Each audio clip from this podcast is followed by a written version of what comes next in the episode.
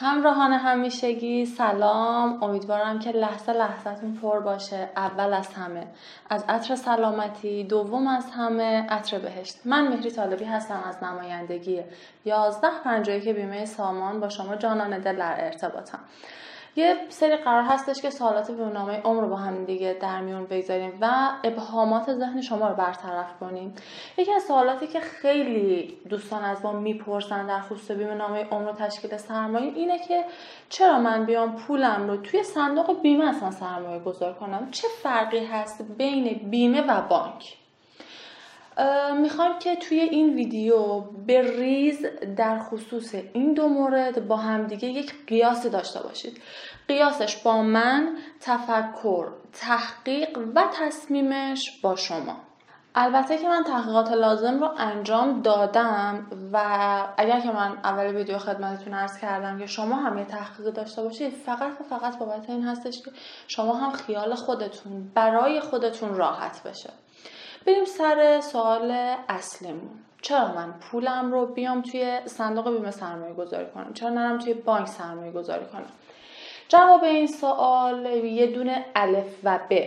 یعنی در واقع دو تا جواب داره این سوال. الف. اگر که شما خواسته باشید میزان پولی که دارید در نظر می‌گیرید برای خودتون به عنوان پسنداز و سرمایه گذاری اگر خواسته باشید به صورت کوتاه مدت این رو سرمایه گذاریش کنید. خب من همینجا بهتون پیشنهاد می‌کنم برید بذارید بانک. یعنی که شما الان یه حساب بانکی باز کنید آخر سال یا سر سال مقرر که شد برید پولتون را از بانک بردارید. خب اینجوری بیمه اصلا به درد شما نمی‌خوره. بانک کاملا به نفع شماست و می‌تونه که نیاز شما رو برطرف کنه.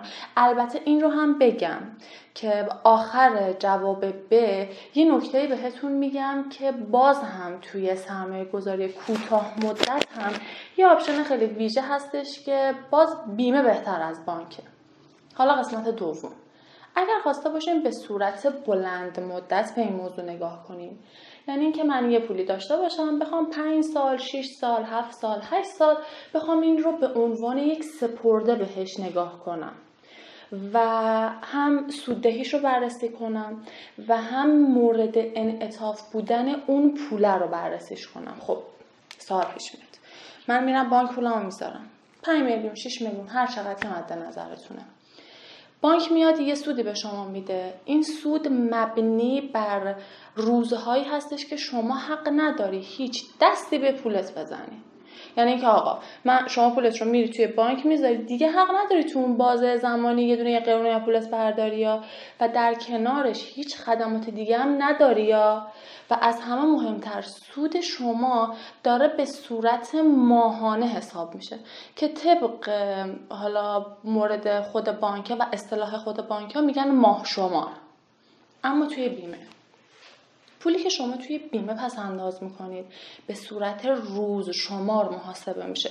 اصلا یکی از اتفاقهای مثبت تو سرمایه گذاری برای بیمه همینه. وقتی پول شما به صورت روز شمار حساب بشه در طی ماها و سالها به صورت تصاعدی بالا میره و خب این مبلغ خیلی قابل توجهیه.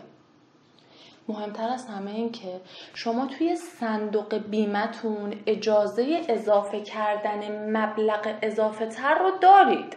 یعنی اینکه من با توجه به پولی که دارم سال به سال به پرداخت می‌کنم اگر یه یه مبلغی دستم بیاد که خواسته باشم اون رو اضافه تر حسابش بکنم توی صندوق شما کاملا می‌تونید این کار رو انجام بدید. اما ما این مورد رو توی بانک نداریم.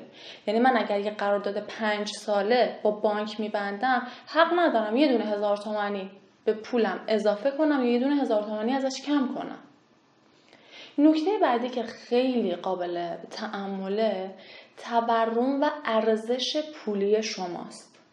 توی حساب بلند مدت وقتی که شما بخواید که این سود رو نسبت به سرمایهتون داشته باشید سود این حساب بلند مدت مستقیم به حساب شما واریز نمیشه. به یه حساب دیگه شما واریز میشه. دقیقا به خاطر همینه که پول شما همین انقدر میمونه و بزرگ و بزرگتر اصلا نمیشه.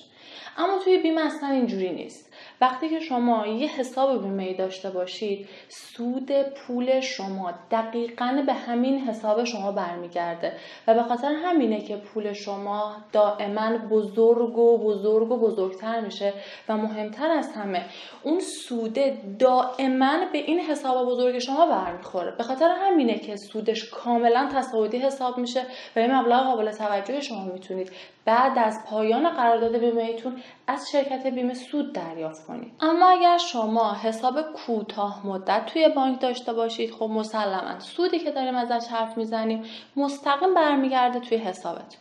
اما دوباره اینجا یه نکته است. اینکه اگر بانک مرکزی هر سال حوض کنه سودش رو کاهش بده چی؟ دقیقا این اتفاق بر خود من افتاد. بانک مرکزی داشت 22 درصد سود می‌داد. منم یه حساب پس انداز داشتم توی بانک و سال بعدش سود 22 درصد به من ندادن.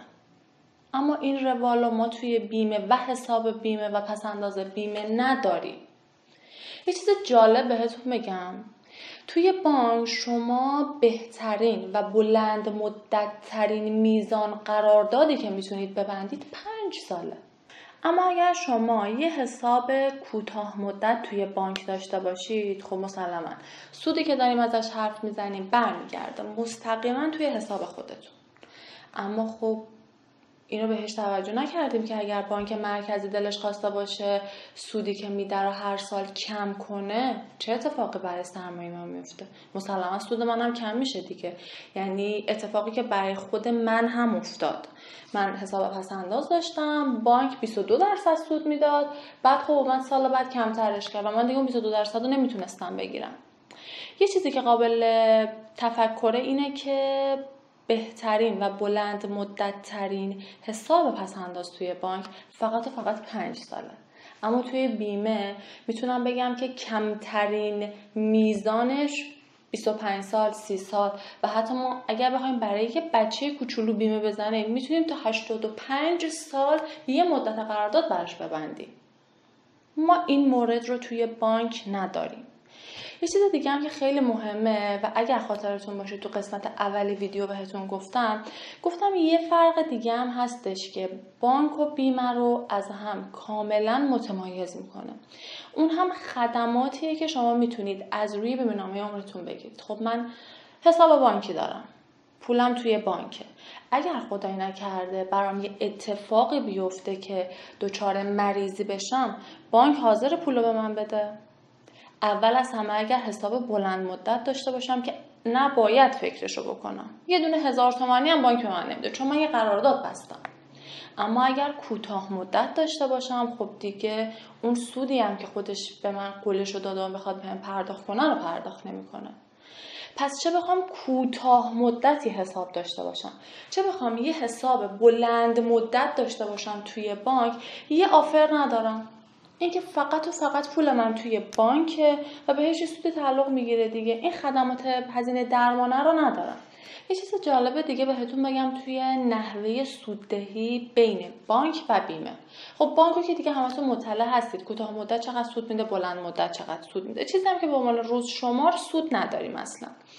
اما سامان با توجه به اینکه توی این سالهای اخیر همه می‌گفتن کار نیست و بازار خرابه خیلی جالبه که بدونید تا 23.5 درصد سود داد. تا 7 سال اخیر که 25 درصد سود می‌داد به مشتریاش. یعنی این فکر می‌کنم که یه رقم عجیب غریبی باشه اگر بخوایم تو اون روز شماره حسابش کنیم. و آخرین نکته ای که می‌تونم بانک و بیمه رو با هم دیگه قیاس کنم اینه که اگر خدایی نکرده خدا اون روزه نیده منی که حساب بانکی داشته باشم دیگه در قید حیات نباشم بانک میاد یه مبلغ قابل توجهی رو به عنوان مالیات از روی سپرده من بر میداره اما این در صورتی که بیمه نامه عمر و تشکیل سرمایه یه همچین چیزی رو اصلا نداره.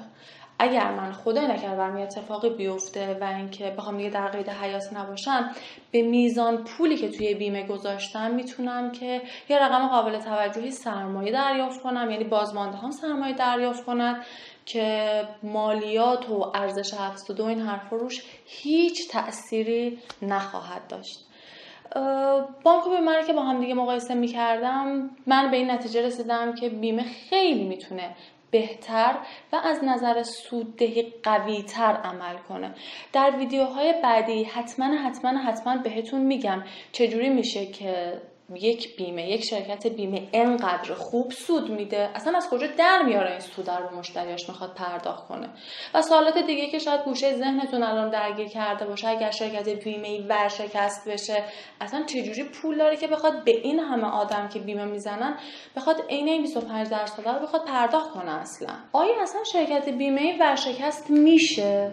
سوالاتیه که خیلی از شما دوستان از ما پرسیدید و اینکه خب قرار هستش که ما اینجا باشیم به تک تک سوالات شما پاسخ بدیم. در نهایت که اینجا نشسته باشم بخوام آخرین ویدیو رو برای شما ضبط کرده باشم کامل خودمون برای خودمون یک مشاور قوی بیمه باشیم که اگر قرار بود از یه جایی بخوام بیان ما رو پرزنت کنم تمام اطلاعات و پیش زمینه هایی که ممکنه توی بیمه برامون اتفاق بیفته رو از قبل داشته باشیم و جای هیچ گونه تردید گوشه ذهنمون نمونه. عصر و شب شادی داشته باشید. متشکرم که از این تیربون ما رو همراهی می‌کنید. خدا نگهدار.